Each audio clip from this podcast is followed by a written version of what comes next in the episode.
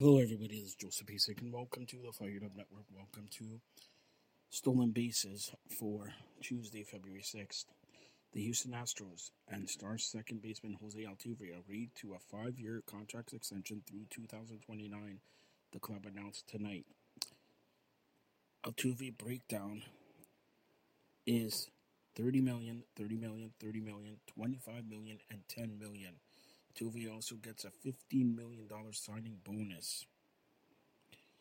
So, the 2017 AL MVP is the second first is the first second baseman in Major League Baseball history to earn 300 million dollar guaranteed.